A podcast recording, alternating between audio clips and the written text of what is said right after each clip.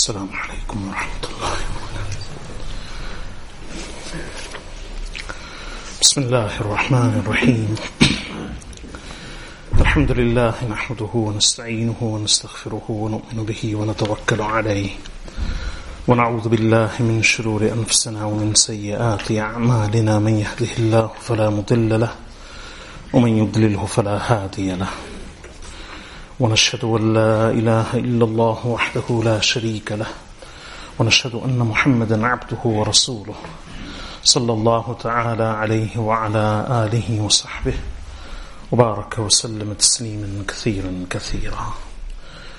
أما بعد فأعوذ بالله من الشيطان الرجيم. بسم الله الرحمن الرحيم.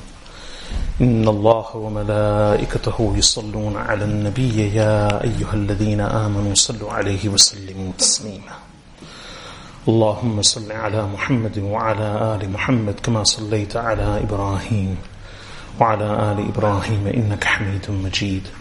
اللهم بارك على محمد وعلى آل محمد كما باركت على إبراهيم وعلى آل إبراهيم إنك حميد مجيد. Respected listeners, for two weeks now we've been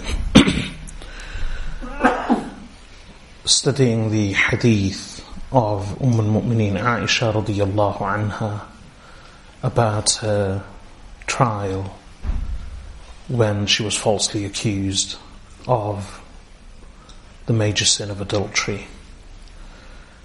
This is famously known as Hadith al-Ifk, the Hadith of the Great Lie. And we are studying the Hadith from Kitab al-Shahadat, the Book of Testimonies from Sahih al-Bukhari. This is the third week, and before we continue, since we in the middle of the hadith, I'll provide a quick summary of the background and what we've covered so far and what I've explained. Prophet sallallahu alaihi wasallam travelled out of Medina in the month of Sha'ban in the fifth year of Hijrah. to launch a preemptive strike against a tribe known as the Banu Mustaliq, who had been preparing for almost two years to launch a concerted attack against Medina. So the Prophet ﷺ marched with approximately 700 Sahaba anhum in order to launch a preemptive strike. He met this nomadic tribe at a watering well known as Muraisi. And their area of inhabitation was towards the southwest of Medina, between Mecca and Medina, but towards the southwest, closer to the sea, parallel to the sea. And that's where Muraisi was as well. He, it was a very brief skirmish with minimum casualties, only one companion died and a number of the enemy died. Following that, the Prophet ﷺ married Juwayriyah radiallahu anha, who was actually the daughter of the chief of this tribe, whose name was Al-Harith ibn Abi Dirar. A number of events took place and one of them was his marriage to Juwayriyah radiallahu anha, and then the freeing of all the captives as a result. Then when the Prophet wasallam made his, began his return journey to Medina, the hypocrites, especially under the leadership of Abdullah ibn Ubay ibn Salul, they leaving no effort, sparing no effort and leaving no stone unturned in trying to sow discord amongst the Muslims and causing problems, they stoked up further enmity between the tribes of Aus and Khazraj and between the Muhajir companions and the Ansar companions, or they attempted to. and he even made some disparaging comments about the Prophet wasallam. Uh, and there was that famous story of the revelation of Surah Al-Munafiqun. That was another major incident on the return journey. And then finally, towards the end of that journey, closer to Medina, in one of the last stations closer to Medina, the Prophet ﷺ camped with the Sahaba radiallahu anhum. And one, as we know, that sometimes he would take some of his wives with him on, on a journey. And on this occasion, in this campaign of Banu Mustaliq, also known as a campaign of Muraysiri, both refer to the same thing. On this campaign of Banu Mustaliq, the Prophet ﷺ took along with him his favourite wife, Umm al-Mu'mineen Aisha anha, and according to some reports, also Umm Salamah anha.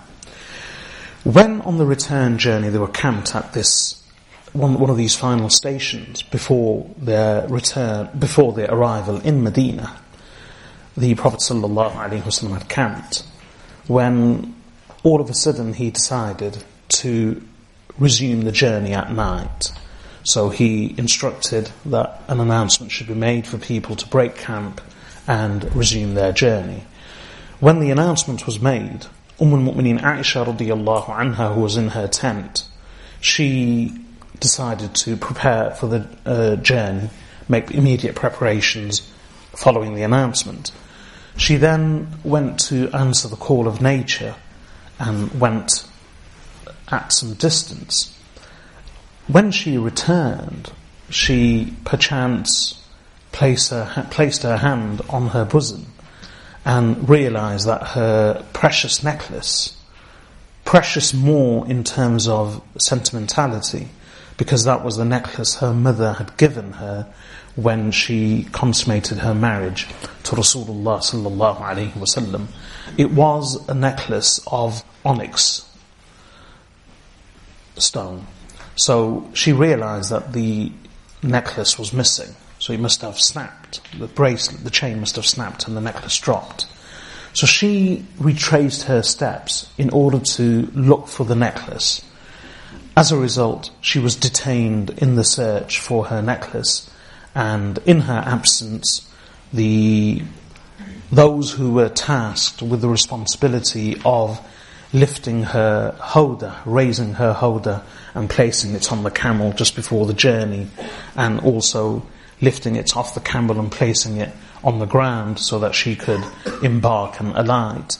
Those who were tasked with this responsibility, since they would never see her, as this whole incident took place after the revelation of the laws of hijab, they assumed that she was actually sitting in her howdah, in her canopied, covered litter, but she wasn't in there.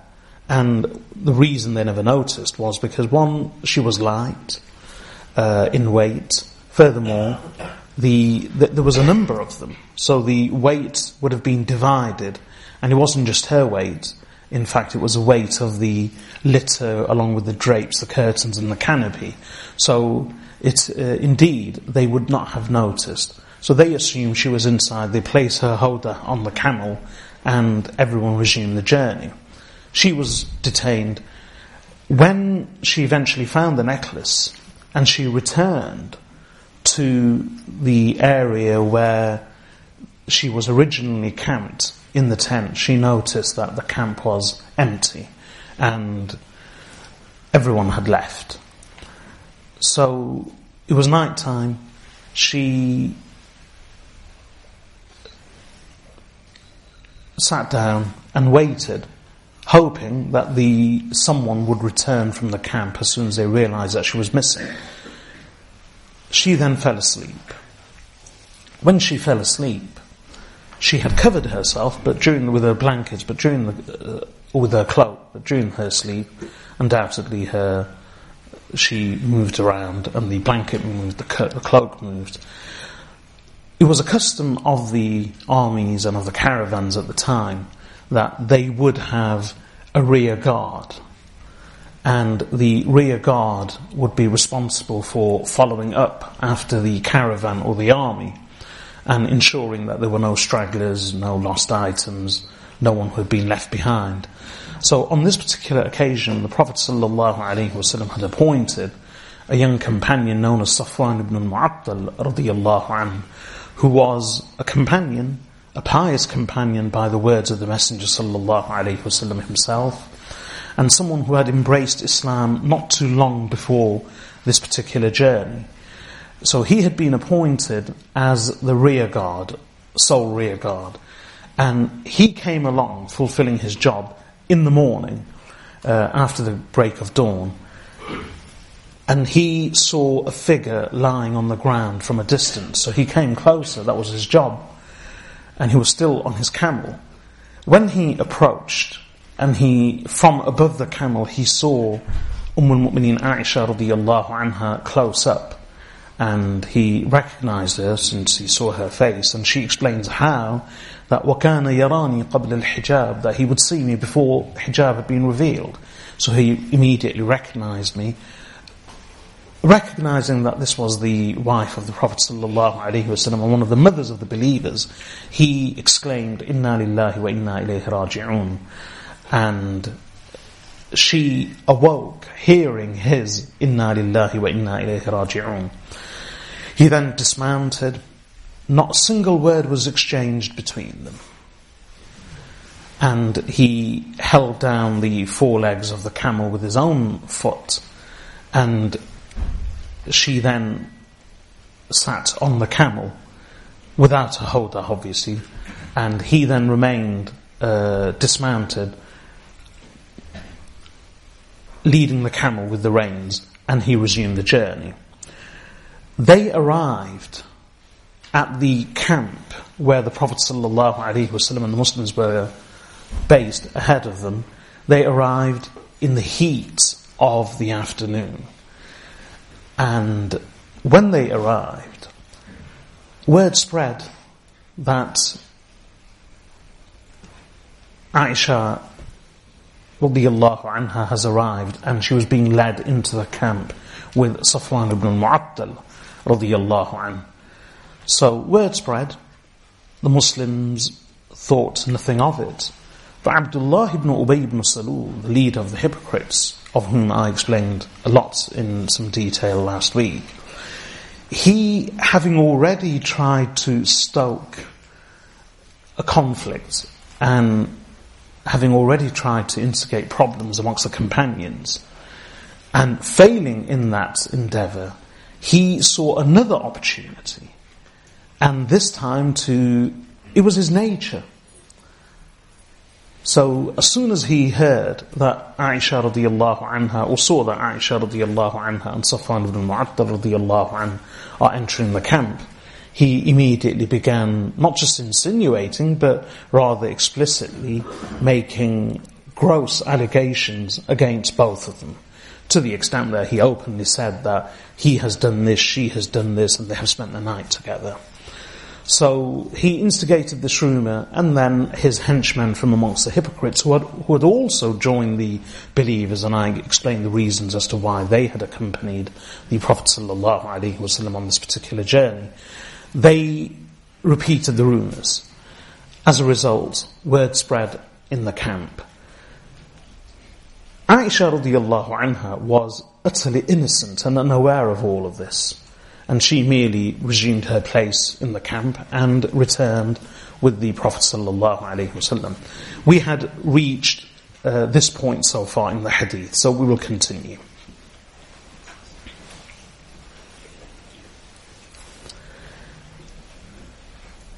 Bismillah ar-Rahman ar-Rahim. She says, فانطلق, meaning he continued walking, i.e. Safwan ibn Mu'attal, يقود بي, يقود بي الراحلة leading with me the with me seated, leading the mount, meaning the camel, حتى أتينا الجيش until we arrived, uh, until we reached the army. بعدما نزلوا معرسين في نحر الظهيرة after they had settled in the camp resting in the heat of Nahar means in the center or in the height, in the height of the afternoon. فَهَلَكَ مَنْ هَلَكَ So those who perished, perished. She doesn't go into detail explaining that, oh, they said this and they said that, because subhanAllah, it's human nature. Why would anyone want to traumatize themselves further by reminding themselves, even with words and language, of their ordeal. So she says, for Halakam and Halak, those who perished, perished. It's a very succinct way of describing the ultimate consequence of, and the whole episode. She was innocent, those who spoke ill of her perished. So for Halakam and Halak, those who perished, perished. وكان الذي تولى الإفك عبد الله بن أبي بن سلول and the one who assumed the greatest lie was Abdullah ibn Ubay ibn Salul, the chief hypocrite. This is where we stopped. فقدمنا المدينة Then we arrived in Medina. فاشتكيت بها شهرا So I fell ill at Medina for a whole month. والناس يفيضون في قول أصحاب الإفك her illness was natural. It wasn't a result of the rumors because she was totally unaware. So it was just the hardship of the long and arduous journey and her fragile health which caused her to suffer this illness upon her return. So she remained ill for approximately a month. فاشتكيت بها شهرا so I remained ill for a whole month. وَالنَّاسُ يُفِيدُونَ فِي قَوْلِ أَصْحَابِ الْإِفْكِ Whilst the people were indulging in the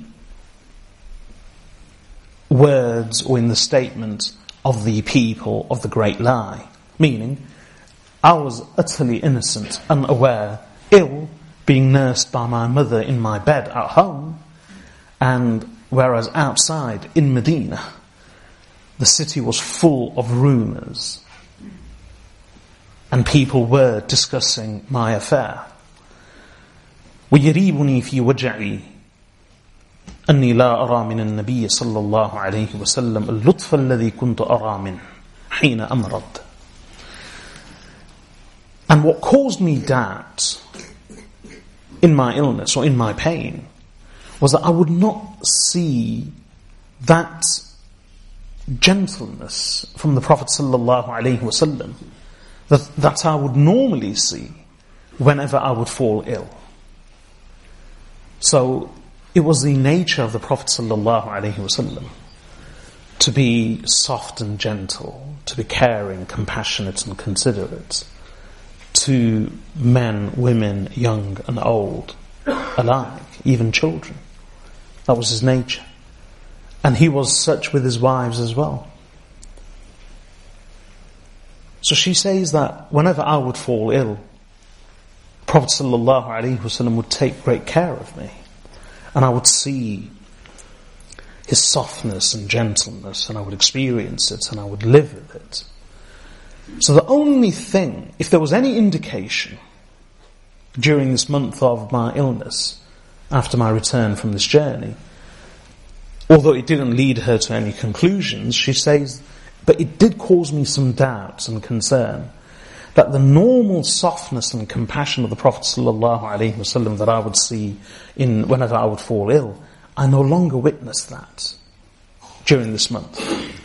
إنما يدخل فيسلم فيقول كيف تيكم He would only enter and say, and in one narration it says he would only enter whilst my mother would be nursing me.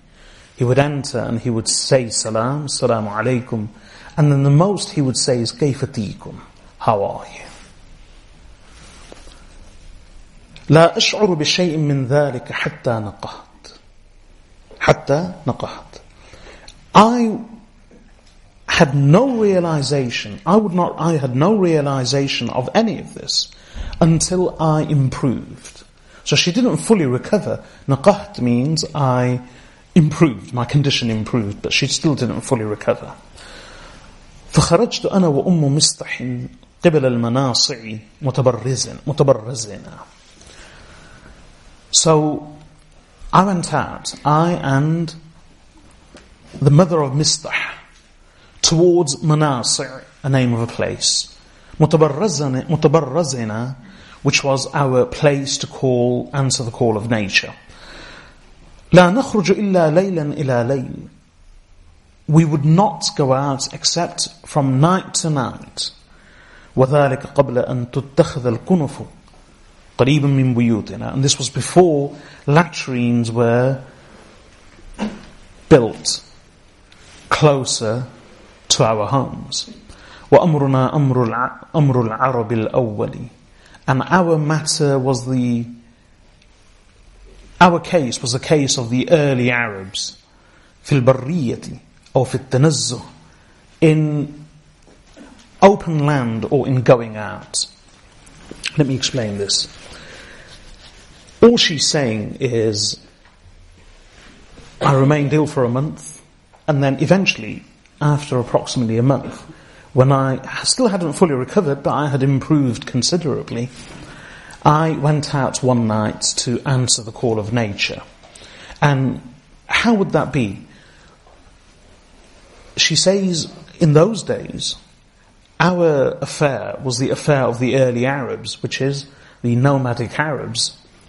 They lived a nomadic existence, and therefore they had no permanent residence. So when they would answer the call of nature, it would be in the openness. And people would just go to a certain distance and relieve themselves.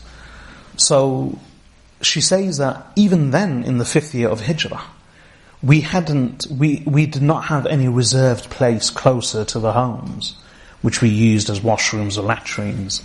Rather, our example was the example of the early Arabs, which is that when we would need to answer the call of nature, we would leave the homes and go out a fair distance. So what they would do, they would only go out at night, again in order to uh, maintain privacy. And they wouldn't go out alone. But the women would go out in groups, and they would only go from night to night. Again, they would eat very little. So theirs was a very frugal existence, and eating very little, surviving on very little, their need to relieve themselves was also uh, much reduced. So they would only go out for, at night time and each night, from night to night hardly ever during the day. So once a day and it would be at night. So she says that, and they would go out in a group of women together. So she went out one night when she was feeling slightly better, along with Umm Mistah, radiyallahu anha. And where did they go? She says towards Manasir. Manasir was a name of a place, which was in the direction of Baqiyah. So it's in the direction of the graveyard of Baqi'.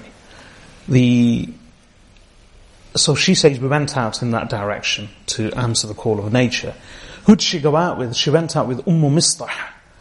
Umm Mistah simply means a mother of Mistah. This lady was her grandmother's sister. So Sayyidina Abu Bakr radiallahu an, uh, this is an important note because Mistah radiallahu an played uh, a part in the affair of Aisha radiallahu anha. So Mistah radiallahu an was a cousin brother of the Prophet sallallahu alayhi wasallam. Uh, sorry, of, he was a cousin brother of Abu Bakr as-Siddiq radiallahu an. And Abu Bakr as-Siddiq radiallahu an's mother and Mistah's mother were sisters. So she was Abu Bakr radiallahu an's khala her maternal, his maternal aunt. So he, she went out with Abu Bakr radiallahu anh, her father's maternal aunt, meaning her grandmother's sister. So she went out with Mistah, Umm Mistah, the mother of Mistah, towards Manasir, an area in the direction of Baqi' in order to answer the call of nature. فأقبلت أنا وأم مصطح بنت أبي رهم نمشي فعثرت في مرطها So I went ahead with Umm Mistah, the mother of Abi Ruhm, that was her, her name. Namshi, walking, فَعْثَرَتْ أو فَعْثُرَتْ فِي مِرْطِهَا When she slipped in her cloak. So her cloak had wrapped, she had her cloak wrapped around her, but the end must have been trailing on the ground, and she stepped on it, and as a result, her, her foot was caught and she stumbled. So when she stumbled, she suddenly exclaimed, فَقَالَتْ تَعِسَ مِسْطَحْ May Mistah perish. Referring to her own son. She said, May Mistah perish. فَقُلْتُ لَهَا So I said to her, Who was Mistah? Radiallahu anhu, Aisha radiallahu anha, her cousin uncle, her father's cousin brother, and the son of this grandmother's sister that she was going out with at the time. So she said, فَقُلْتُ لَهَا So I said to her, بِئْسَ مَا قُلْتِ Ill is what you have just said. أَتَسُبِّينَ رَجُلًا شَهِدَ بَدْرًا Do you abuse, do you verbally abuse a man who has witnessed the battle of Badr? Why does she say that, witness the battle of Badr? Badr was the first major battle between the Muslims of Medina and the Quraysh of Mecca in the second year of Hijrah in the month of Ramadan, 17th of Ramadan. It was a very testing time because the Sahaba radiallahu anhum had not gone out with the intention of fighting. They had only gone out with the intention of intercepting a trade caravan of the Quraysh. And when the Prophet ﷺ eventually decided to face the pagans in that battle, the Prophet ﷺ was concerned that the Sahaba radiallahu anhum, especially the Ansar companions, would not want to participate in an open battle with the pagans of Mecca because the Ansar had pledged to him their allegiance and loyalty and their support, but only to protect him and to defend the city of Mecca, not to go out and out of the city and actually engage in battle with the Quraysh. But the Ansar Sahaba radiallahu anhum and the Muhajirun who were with him, they reassured him that they would stand by him and not abandon him. And it was a very testing time. The Quraysh came, they were hardly armed, they were weak, impoverished, poor, lacking armor, arms, and few in numbers. And the Quraysh army was thrice its, the size of the army of the Muslims, fully equipped, armed to the teeth. And they were so confident and sure of victory that they brought along their entertainers and their uh, singing girls with them, since they were confident that they would score a, a decisive and easy victory, and following that they would party in the desert. So for the Muslims, it was a very testing time, and it was a test of their resolve and their will and their commitment to Rasulullah sallallahu alaihi wasallam in the face of huge odds. And Allah subhanahu wa ta'ala granted them victory. This whole battle changed a lot. It gave credence and credibility to the position of Rasulullah sallallahu alaihi wasallam. It was a watershed and a decisive turning point for the Muslims. And therefore, from that moment onwards, the Battle of Badr was always celebrated even amongst the Sahaba radiallahu anhum. And the veterans of the Battle of Badr were highly regarded and have always been highly regarded. No one, not even the veterans of Uhud, the second battle that took place a year later, or any of the other uh, subsequent battles, ever held the same position or were ever held in the same esteem as the veterans of the Battle of Badr were.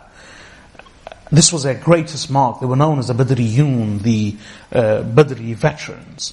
To such an extent that Imam Bukhari and Imam Muslim and others, they relate uh, the famous hadith of Hatib ibn Abi Balta'ah not related by him, but about him that Hatib ibn Abi Balta'ah radiallahu an wrote a secret letter when the Prophet sallallahu alaihi wasallam marched, intended to march against them. He wrote a secret letter to the people of Quraysh, warning them of the impending attack. So as a result, the element of surprise had been lost and it was almost as though the Prophet sallallahu alaihi wasallam's plans could have been foiled. But the Prophet ﷺ was informed, so he sent Ali radiallahu anhu and other Sahaba and told them to intercept a woman who was traveling from Medina to Mecca. And she was carrying this letter secretly on behalf of Hatib ibn Abi Balta'a, warning the pagans of Mecca. So when the letter was brought, Hatib ibn Abi Balta'ah was summoned, and he had participated in the Battle of Badr. He was a veteran of the Battle of Badr. And this was obviously at the time of the conquest of Mecca. So, before the conquest of Mecca. So when the Prophet ﷺ uh, summoned Hatib ibn Abi Balta'ah, the letter was produced, and it was read out in the presence of the Sahaba radiallahu anhum. Hatib ibn Abi Balta'ah, the Prophet wasallam, this was treachery. On the surface, this was treachery. So Hatib ibn Abi Balta'ah was given an opportunity to speak. So he, he pleaded with the Messenger of Allah sallallahu alaihi wasallam, and he said, Ya Rasulullah, I only did this because I am not one of the Quraysh. I am not one of the Quraysh. He was an Arab, but he was from Banu Lakhm, uh, the tribe I've told you about, who occupied the northeastern region of Arabia, many of them whom were Christians.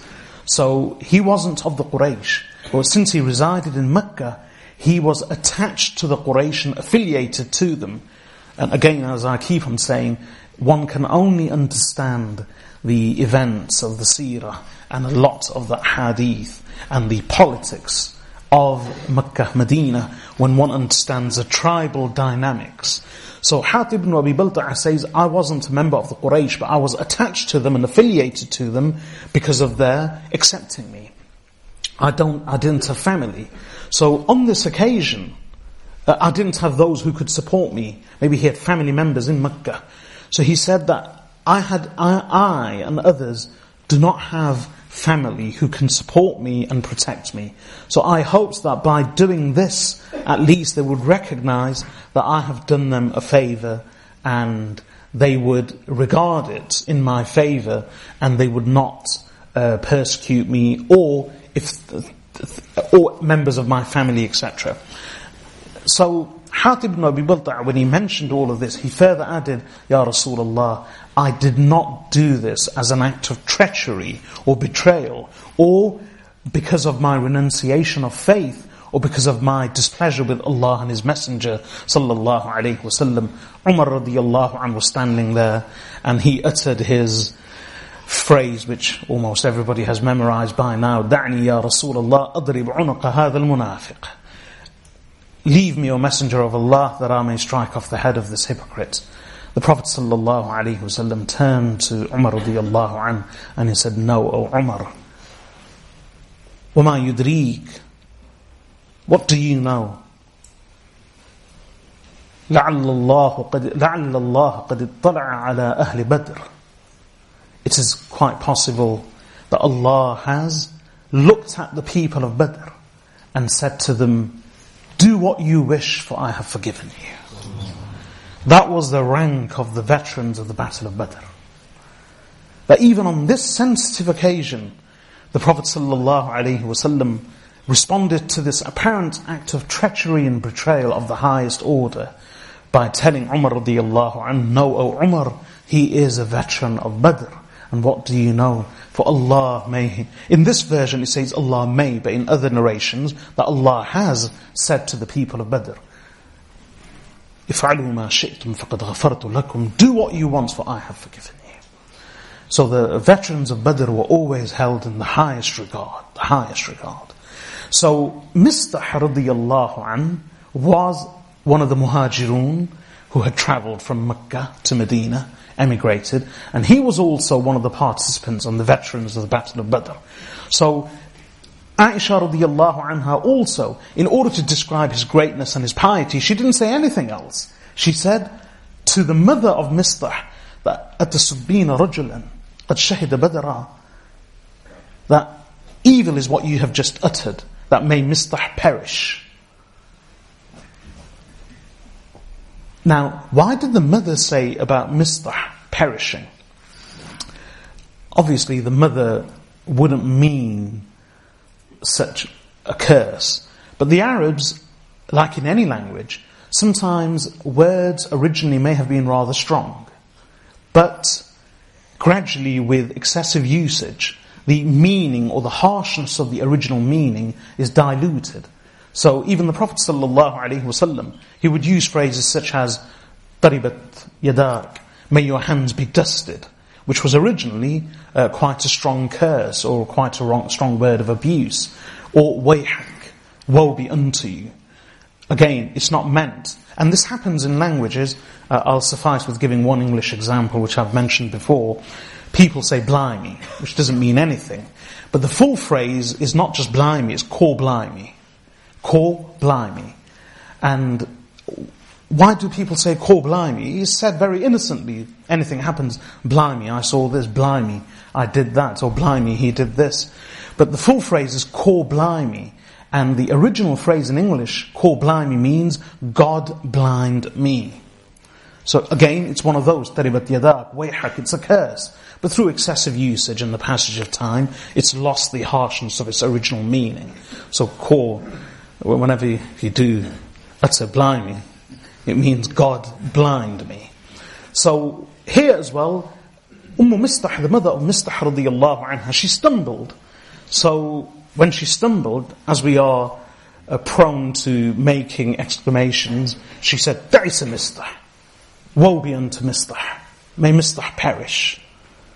So Aisha radiallahu anha said, Why do you say that about your own son? And evil is what you have said. Uh, do, you, do you abuse a man who has uh, participated and witnessed the Battle of Badr?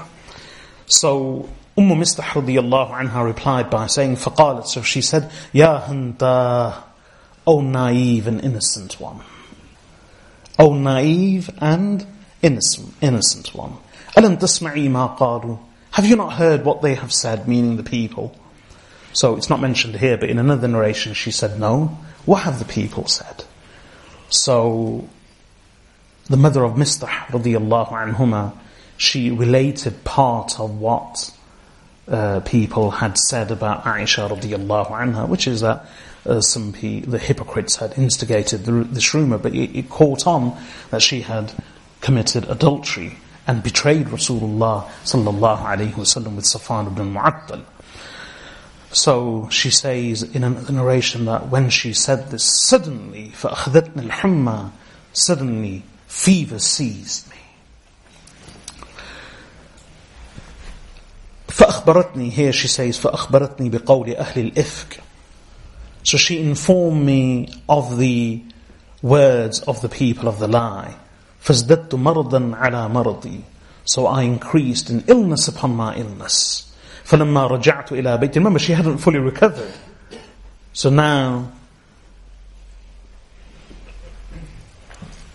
she became even more ill فلما رجعت إلى بيتي so when I returned to my house دخل علي رسول الله صلى الله عليه وسلم the Prophet Allah's Messenger صلى الله عليه وسلم visited me فقال فسلم then he gave salam فقال then he said كيف تيكم how are you فقلت so I replied ائذن لي إلى أبوي that grants me permission to visit my parents قالت she says وأنا حينئذ أريد أن أستيقن الخبر من قبل من قبلهما and I at that time wanted to confirm this news from both my parents فأذن لي رسول الله صلى الله عليه وسلم so Allah's Messenger صلى الله عليه وسلم granted me permission فأتيت أبوي so I came to my parents فقلت لأمي so I said to my mother ما يتحدث ما يتحدث الناس بي what are people saying about me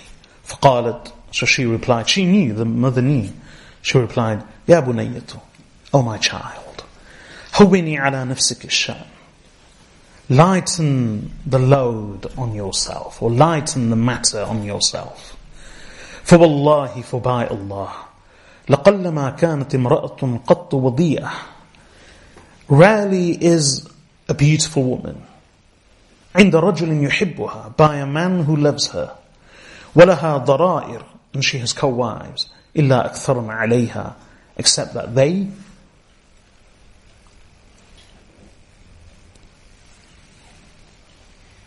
they go to extremes against her فقلت سبحان الله so I said سبحان الله May Allah be purified of every defiling association.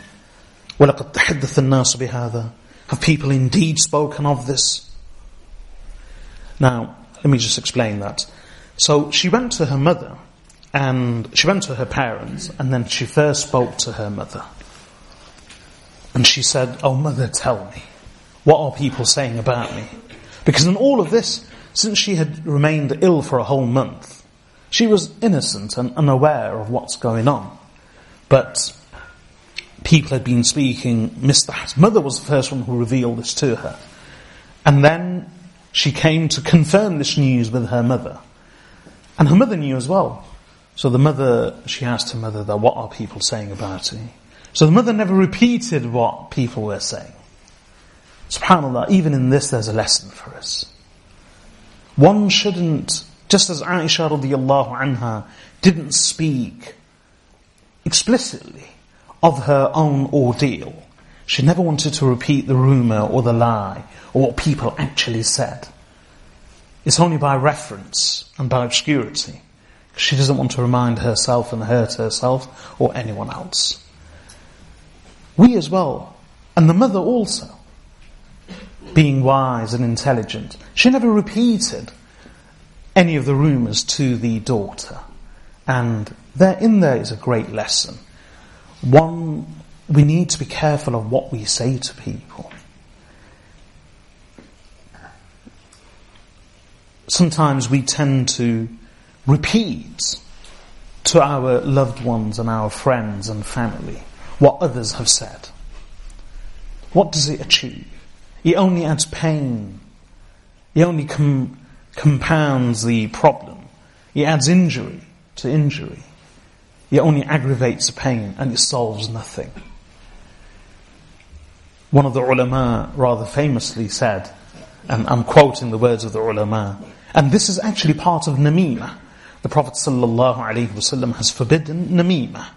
And namimah means carrying tales and gossip, which includes all forms. If one person listens to things here and then goes there and repeats them, listens to things there and comes here and repeats them, such a person is a namam.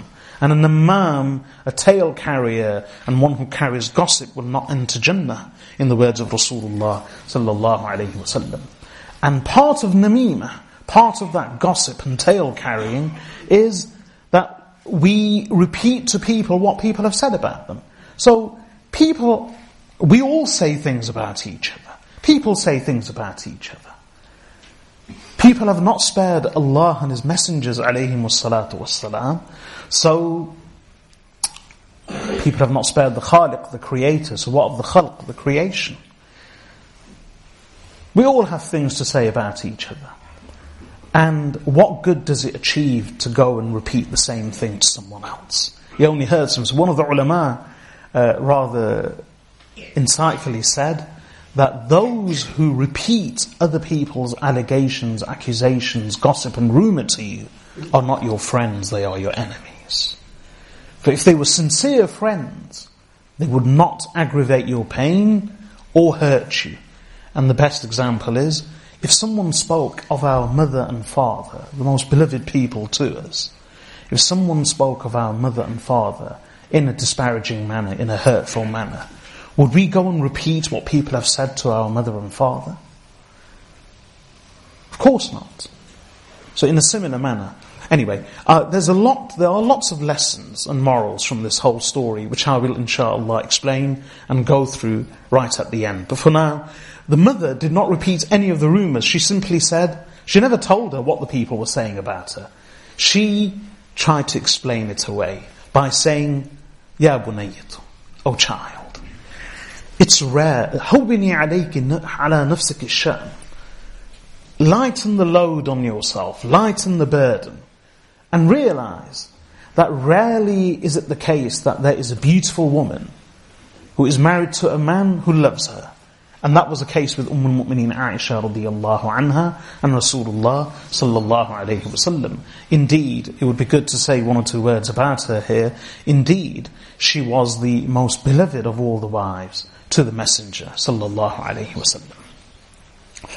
She was the only virgin and previously unmarried woman amongst all of the wives. All the other wives were divorcees or widows. Furthermore, the Umm Mu'mineen Aisha radiallahu anha was the youngest. And she was also the daughter of Abu Bakr as-Siddiq radiallahu anhu, his friend, his closest companion, the one who had been kindest to him in his wealth and in his family. That's why right at the end, when the Prophet sallallahu alaihi wasallam in his final few days on earth, when he was ill and he carefully and very deliberately but slowly ascended the mimbar and addressed the companions. In the final days, one of the words he uttered was that indeed the most favorable and the most generous and the kindest of all people to me in his wealth and in his family is Abu Bakr. And I have repaid the debt of everyone except the debt of Abu Bakr For Allah will repay it. ولو كنت متخذا خليلا لاتخذت أبا بكر خليلا ولكن خلة الإسلام أفضل and in another one ولكن أخي وصاحبي and if I was to take anyone as my best friend I would take Abu Bakr as my best friend but no I will leave my relationship with Abu Bakr as the brotherhood of Islam he is my brother and my companion for Allah is my Khalil and best friend So, ولكن أخوة الإسلام أفضل. Rather, the brotherhood of Islam is better. So, indeed, the Prophet ﷺ highly regarded Abu Bakr radiallahu anhu, and she was the daughter of Abu Bakr as-Siddiq radiallahu anhu. She, she was his most beloved wife. She was beautiful, and her mother explained that, oh daughter, Rarely is it the case that there is a beautiful woman by a man who loves her, and indeed he loved her the most. He did love her the most. That's why when he, in his final illness, he requested from all the other wives that allow me to be nursed and looked after in the house of Aisha radiallahu anha. She was the one who held him in, his, in her bosom. And, as she kept on saying, that the Prophet wasallam left this world cradled in her arms, with his noble head rested between her collarbone and her bosom. So she had that pride of honor, and she was indeed his most beloved wife. And the other wives felt this, and repeatedly they, were, they, they would send word to him, as I explained a few months ago in that famous story earlier on in Bukhari, that we demand justice in the daughter of Abu Bakr. They even sent Fatima radiallahu anha. And Fatima radiallahu anha came to see the Prophet sallallahu wasallam. First of all, they sent one of the other wives. So she came and pleaded, Umm Salama, she came and pleaded with the Prophet sallallahu wasallam. Prophet sallallahu alaihi wasallam did not pay attention to their complaints. So the other wife said, you have achieved nothing, you've done nothing for us. So they then summoned Fatima radiallahu anha. She was innocent. They said, go and speak to your father. We demand justice about the daughter of Abu Bakr. People knew how much he loved her. That's why people would wait until, that, that was the background to that story. They would wait until it was his turn to visit Aisha radiallahu anha. Then they would send presents to Aisha radiallahu anha, or him whilst he was there. So the other wives felt why don't people send presents when he is with us? We are his wives also. And do not misunderstand, it wasn't because of their eagerness or zeal to acquire material items. It was a sentiment that we wish to be honored in the same manner when he is with us.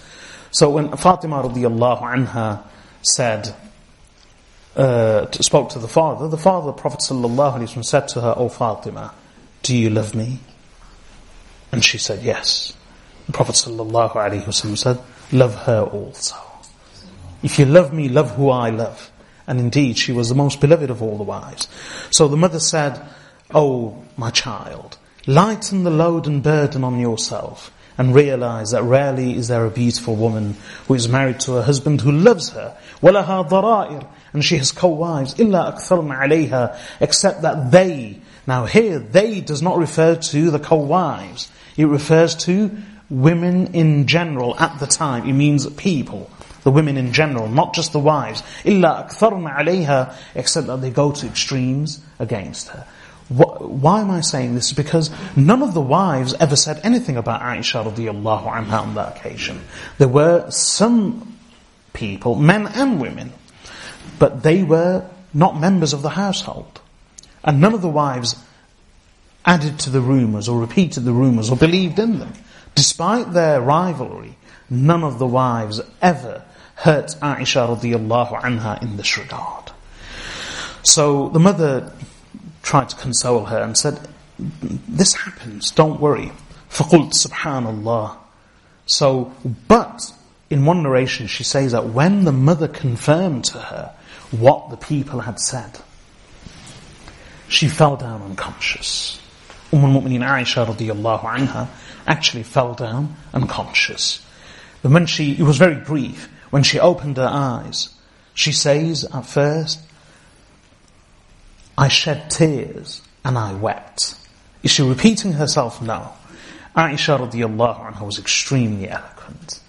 And she's accurately describing her situation, her ordeal, her plight. What happens when someone is shocked, hurt beyond belief?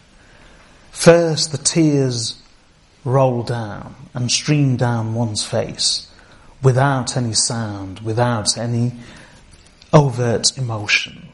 It's tears of silent shock. And then the emotions bubble. And then a person weeps. So that's exactly what happened with her. She fell down unconscious. Very briefly, when she gained, regained consciousness, she said, Subhanallah, وَلَقَدْ تَحَدَّثَ النَّاسُ بِهَذَا Subhanallah. And have people indeed spoken of this? She couldn't believe it. This is why Buhtan, it's a word used in Asian languages as well. Buhtan. Buhtan is an allegation. Even in Arabic and even in Asian languages, the word buhtan means allegation. In the Quran, it's in Surah An-Nur, in the same story. Subhanak hadha buhtanun azim. May you be glorified. Hadha buhtanun azim. Allah in the Quran actually indicates to the words of Aisha radiallahu anha. Because when she was told, she said, Subhanallah, have people really spoken of this? And Allah says in the Quran, that why isn't it that when you heard this, you said, Subhanak, may you be glorified. هذا بهتان عظيم. Why didn't you say Subhanallah just like Aisha said Subhanallah? Subhanak, هذا بهتان عظيم. This is a great calumny, a great allegation, a great lie. Buhtan, as, you, as I'm sure you've heard in Urdu and other languages, means allegation. But where, where does the word come from? Bahata yabhat, for those of you who know Arabic, means to silence someone utterly, to utterly confound and silence someone. In the Quran, فَبُهِتَ الَّذِي كَفَرْ referring to the conversation in which the king was utterly silenced. فَبُهِتَ الَّذِي كَفَرْ So he who disbelieved was silenced. So buht means to silence someone. And that's where the word buhtan comes from. Buhtan means an allegation which is so baseless, so removed from the truth, so surreal, that the only response that the other person can give upon hearing a buhtan is silent shock. That's why it's called buhtan.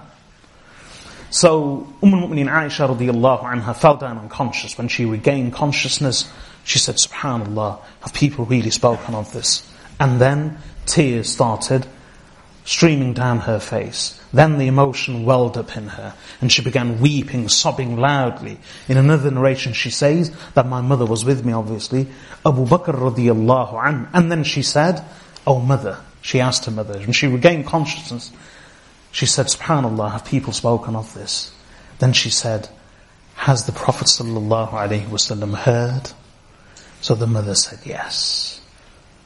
She asked, has my father heard? The same. The mother said yes. Tears began rolling. She then began weeping, sobbing loudly. Abu Bakr radiallahu anh was on the, was above reading Quran. She says, my father was above reading Quran. Subhanallah. When Abu Bakr radiallahu anh knew this, imagine his pain as a father that his daughter is being spoken of in this manner. What was his response? Aisha radiallahu anha says, he was upstairs reading Quran. Recite. The dhikr of Allah subhanahu wa ta'ala. Recitation of the Quran. So when he heard Aisha radiallahu anha, his daughter, sobbing loudly and weeping and crying, he said to his wife, what is it with her? What's happened? And the, the, the, the mother said, the mother of Aisha radiallahu anha replied that she now knows. So the father, Abu Bakr radiallahu anha said, tell her to go back to the house of Rasulullah sallallahu alayhi wasallam. So she went back. It's not mentioned here. In another narration it's mentioned she went back.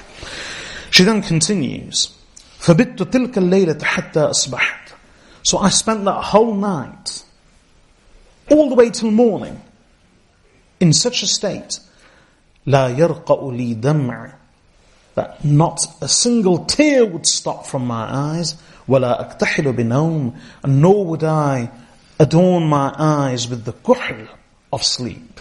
It's a very beautiful phrase of Arabic. Kuhl is what we apply to the, what we call surma in Asian languages. Kuhl is the, what we apply to the eyes. And the Arabs have a saying, kuhl is adornment, it's a way of beautification. So, al-iktihalu bin nawm means to adorn and beautify, beautify one's eyes with the bliss of sleep. So she says, لا يرقأ لي دمع ولا أكتحل بنوم That not a single tear would stop flowing and nor could I adorn my eyes with the beauty of sleep. She was very eloquent. ثم أصبحت Then I rose in the morning فدعا رسول الله صلى الله عليه وسلم so Allah's Messenger صلى الله عليه وسلم summoned علي ibn Abi Talib علي ibn Abi Talib وأسامة بن زيد and Usama ibn Zayd رضي الله عنهما حين استلبث الوحي when the revelation was delayed. So she had gone to her parents. Remember what had happened? She, at night, she went out with Umm Mistah. She learned she then, she was visited by the Prophet ﷺ and she then sought permission to go to her parents. When this happened to her parents, the father said, go back. She came back, i.e. the next day.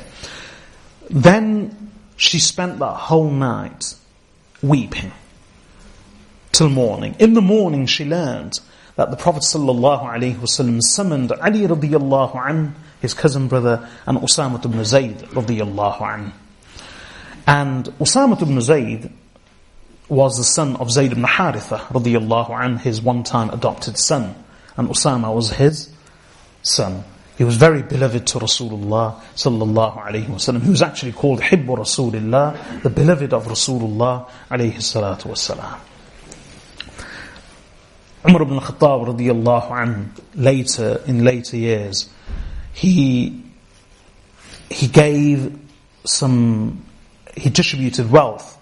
And he gave Abdullah ibn Umar, his son, a certain amount. And he gave Usama ibn Zayd radiallahu an a much greater amount. So Abdullah ibn Umar radiallahu anhu asked his father that, oh father, this was when he was Khalifa. That, oh father, you gave, gave me so much and you gave Usama so much. So Umar radiallahu an being as outspoken as he was, he said, yes, the reason is because he was more beloved to Rasulullah sallallahu alaihi wasallam than you ever were. Just as his father was more beloved to Rasulullah sallallahu alaihi wasallam than your father was ever was, meaning himself. He was indeed beloved to Rasulullah alayhi salatu wasalam. In fact, the Prophet sallallahu alaihi wasallam in one narration, since Usama was very young, Prophet sallallahu alaihi wasallam in one narration, he told Aisha radiallahu anha to love Usama if she loved him that if you love me, love Osama. Aisha, if you love me, love him. And Indeed, Usama radiallahu anhu was very beloved to the Prophet sallallahu On one occasion he injured himself and the Prophet sallallahu took him in his lap and he was cleaning him up, wiping his tears, he, he was grazed, wiping his blood. And the Prophet ﷺ was actually telling Usama radiallahu anh that imagine if you were a little girl, I'd dress you up in this manner and I'd do, I'd dress you up like that, I'd dress you up like this. So he really loved Usama ibn Zayd radiallahu anh because he was a son of his uh, one time adopted son Zayd ibn Haritha. So he summoned these two because they were close members of the family and the household. People who he trusted, people who he loved, people who he hoped and trusted would give him honest, sincere advice. So he summoned Ali ibn Abi Talib and Usama ibn Zayd when he, when wahi was delayed. Now subhanAllah, in all of this, imagine, the Prophet ﷺ was waiting for an indication from the heavens. He was waiting for revelation, but no revelation was forthcoming. So since he was praying, he was hoping, and this was the test of Rasulullah sallallahu alaihi wasallam. Imagine, he was the most beloved messenger of Allah. He received revelation from Allah. He was the closest to Allah, the dearest to Allah. Yet he was subjected to this ordeal and this plight. He was a man of dignity and honor. And he was hurt in the most beloved member of his household. He was in anguish. And he was waiting for deliverance. He was praying for deliverance. And yet, on this occasion, wahi was even delayed for Rasulullah sallallahu alayhi wasallam. This was his test. And what a great test. So, the wahi was delayed. Receiving no revelation, the Prophet sallallahu alaihi wasallam summoned Ali radiyallahu anhu and Usama ibn Zayd radiyallahu anhuma. And he, يستشيرهما, she says, يستشيرهما في فراق أهله consulting them and seeking their advice about separating his family, about separating his family. So why did he summon Ali radiallahu anhu, Usama radiallahu anhu? In order to seek their advice of what should I do? Should I keep Aisha or should I release her? Separate from her, divorce her. And the way she says is, يستشيرهما في فراق أهله seeking their advice and consulting them about separating his family. She never said about divorcing me or separating me Again, look at her choice of words. She can't bear to bring the words to her lips of the Prophet ﷺ separating her or divorcing her. So she references this by saying, seeking their advice about separating his family. فأما أسامة فأشار عليه بالذي يعلم في نفسه من الود لهم. As for Usama, so he advised the Prophet ﷺ of that which he knew deep down in his heart of love for them, i.e. the Prophet ﷺ's love for Aisha radiallahu anha. And what, what did he say? So he, she said, فَقَالَ Usama, so Usama said, أَهْلُكَ يَا رَسُولَ اللَّهِ She is your family, O Messenger of Allah. And by that, he didn't mean to say that, look, you know, I don't want to get involved or it's your family. That's not the meaning. The meaning is, ya Rasulullah, the O Messenger of Allah, she is your family. I.e., Allah brought her into your nikah. You being who you are. She is deserving of you, you are, she is deserving of you, and she is worthy of you. So what can be said of a wife that Allah has brought into your nikah, of that caliber? Ahluka ya Rasulullah, in that was his own testimony in her favor that she is worthy of being your wife. أهلك يا رسول الله she is your family O messenger of Allah لا نعلم ولا نعلم إلا خيرا and we do not know anything about her except good. Why did he ask Usama? Like I said, Usama ibn Zayd radiallahu an was beloved of Rasulullah sallallahu alayhi wasallam. He was treated like a family member. He would come and go. He knew the inner workings of the household. This is why he asked him. And he also asked Ali radiallahu anhu. So as for Ali radiallahu anhu, what did he say? وَأَمَّا عَلِيٌّ And as for Ali, فَقال So he said, Ya Rasulullah, O Messenger of Allah, لم يضل لم يضيق الله عليك والنساء سواها كثير. Allah has not restricted things for you, O Messenger of Allah, and women besides her, Aisha, are many. Here, we don't have the full advice, but we have it in other narrations. He said to the Prophet sallallahu alaihi wasallam, O Messenger of Allah,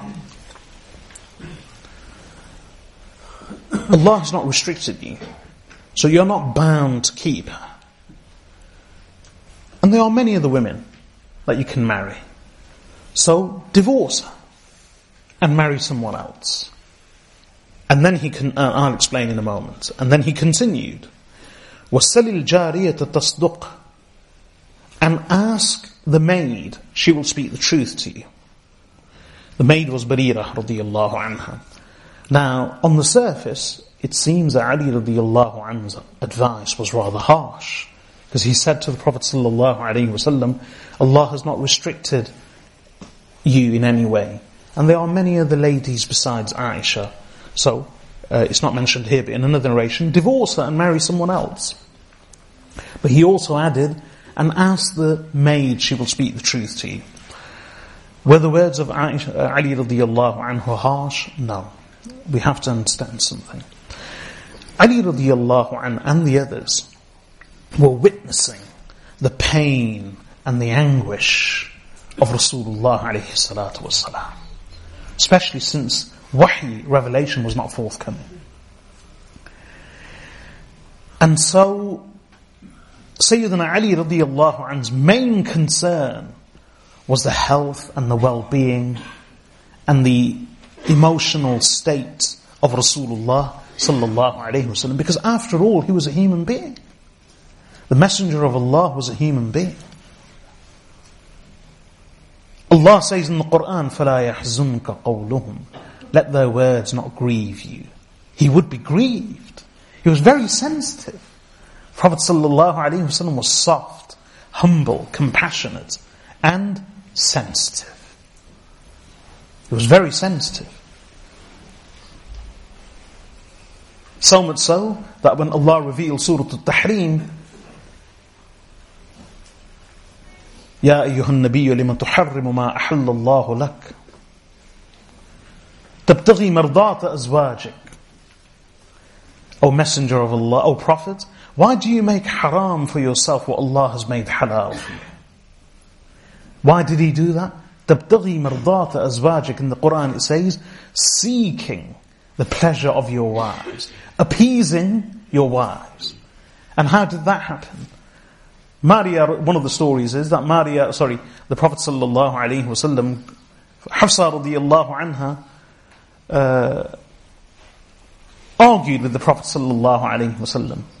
So in order to appease Hafsa radiallahu anha and the other wives, the Prophet sallallahu alaihi wasallam went to the extent of saying, and this is the equivalent, these aren't the words, but this is the equivalent of saying, okay, okay, I won't do it anymore. That's what he did. He said, fine, to keep you happy. He didn't say to keep you happy, but that was the end result that, okay, I won't do it anymore. So he made something haram upon himself which was halal. So Allah even told him, O Prophet of Allah, why do you make forbidden upon yourself what Allah has made lawful? And why do you do that? Only because tabdaghi mardata azwajik. You seek the contentment and the pleasure of your wives i.e. to appease your wives. He was very soft, extremely sensitive. He was a human being. Allah, Allah says, do not let their words grieve you, O Messenger of Allah. People said things, it would hurt him, it would grieve him. So, imagine his state on that occasion when these rumors were swirling around about his most beloved wife. So Ali radiallahu anh, seeing the state of Rasulullah sallallahu alayhi wasallam, and only being concerned for his welfare and his well-being, he said, O Messenger of Allah, it was equivalent of saying, we can't see, bear to see you like this. And for how long can this continue? You will not get, if, if the wahi, the revelation is not forthcoming, then you will not get a definitive answer.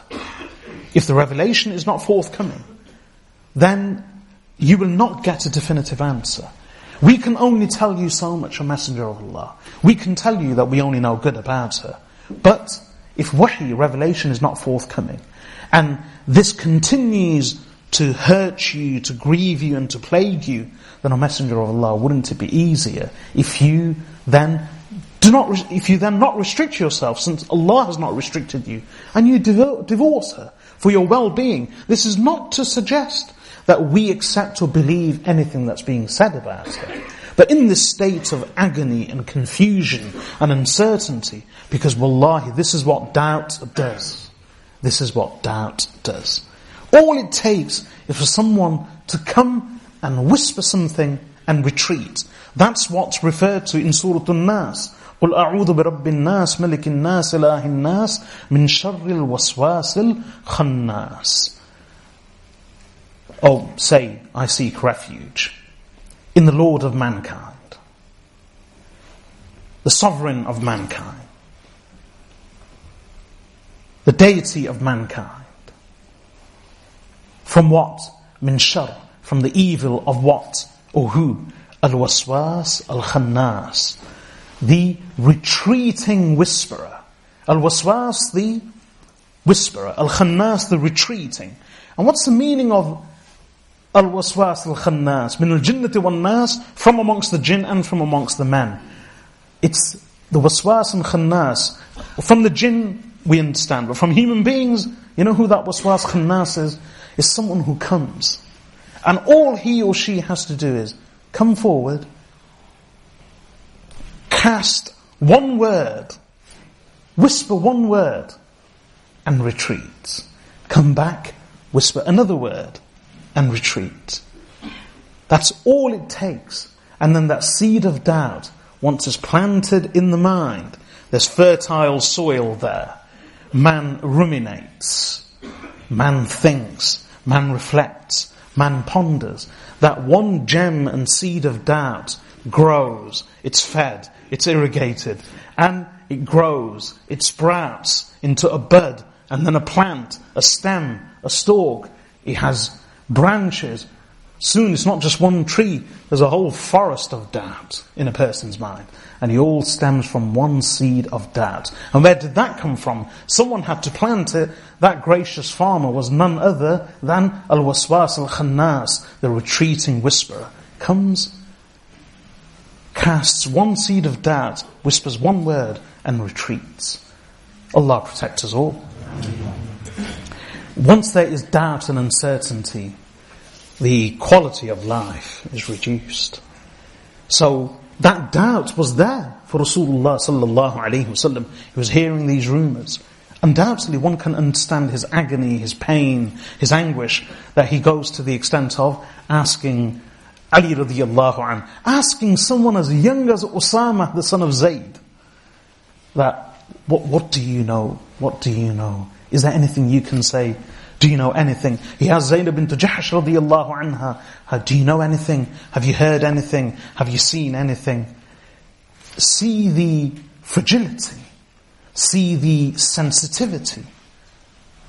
Even of Rasulullah sallallahu alayhi wasallam. So Ali radiallahu anhu was witnessing this and he felt so concerned. He said, O Messenger of Allah, how long can this continue for? He never said that. I'm, par- I'm, I'm, explaining that this would have, this is equivalent to saying, how long can you continue for? How long can this go on for? Why the, why this confusion? Why this pain? O Messenger of Allah, Allah has not restricted you.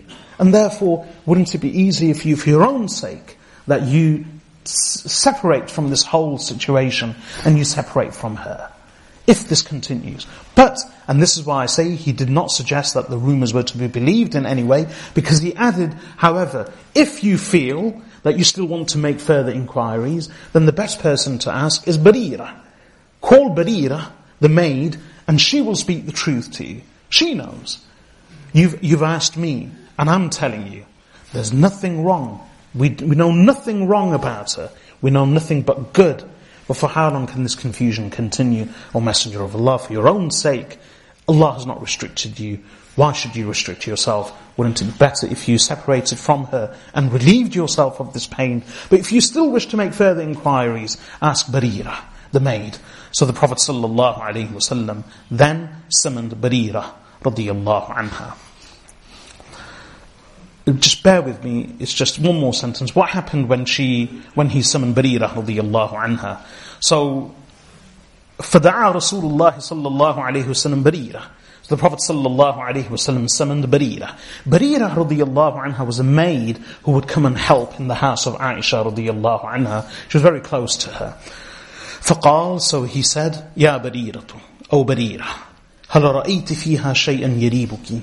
O Barira, have you seen anything in Aisha which causes you doubts? فقالت بريرة, so Barira replied, لا والذي بعثك بالحق. Nay, by he who has sent you with the truth. Nothing. إن رأيت منها أمرا أغمسه عليها قط أكثر من أنها جارية حديثة السن تنام عن العجين فتأتي الداجن فتأكله She said, if there is, I have only seen one thing, I have not seen anything which I can criticize about her. إن رأيت منها أمرا أغمسه عليها قط in نافية for those of you who understand Arabic I have not seen in Aisha radiallahu anha anything which I can criticize ever ex- more than the following, more than what? More than that, أنها جارية حديثة السن, she is a young girl, she is a girl of young age, a very young girl. تنام عن العجين, she goes to sleep when being tasked with the responsibility of the dough. فَتَأْتِ الدَّاجِنُ فَتَأْكُلُهُ So the goat comes and eats it. What does that mean? It's mentioned elsewhere. She says in, an, in another narration, she says, Ya Rasulullah, I don't have anything to criticize about her. By Allah, we know nothing of her but good. She's young, she's innocent, she's naive. And what happened once, uh, the one thing I can criticize is that once I was, um, I needed some dough, and after kneading the dough, I had to go and find some wood to light the fire so that I could cook the bread. So I said to her, look after the dough until I come back uh, with some, uh, to ignite the fire, to light the fire. So I told her to look after the dough. When I came back, she was sleeping and the goat had come and eaten the dough. So she was in, she's naive, she's innocent. That's the only thing I can criticize about her. فقام رسول الله صلى الله عليه وسلم So that same day, after consulting Ali, Usama and Barira radiallahu anhum, the Prophet صلى الله عليه وسلم stood on the minbar and spoke to the congregation of the Sahaba radiallahu anhum. We'll end there. That's another chapter and inshallah we'll continue next week. May Allah Azza wa Jal give us the tawfiq to understand the words of Allah and His Messenger sallallahu alayhi wa sallam. وصلى الله وسلم على عبده ورسوله نبينا محمد وعلى آله وصحبه أجمعين سبحانك اللهم وبحمدك نشهد أن لا إله إلا أنت نستغفرك ونتوب إليك This lecture was delivered by Sheikh Abu Yusuf Riyadul Haq and has been brought to you by Al-Kawthar Productions. For additional lectures and products, please visit www.akstore.com. We can also be contacted by phone on 0044 121 771 3777 or by email via sales at akstore.com. Produced under license by Al-Kawthar Productions. All rights reserved for Al-Kawthar Productions and the author. Any unauthorized distribution, broadcasting, or public performance of this recording will constitute a violation of copyright.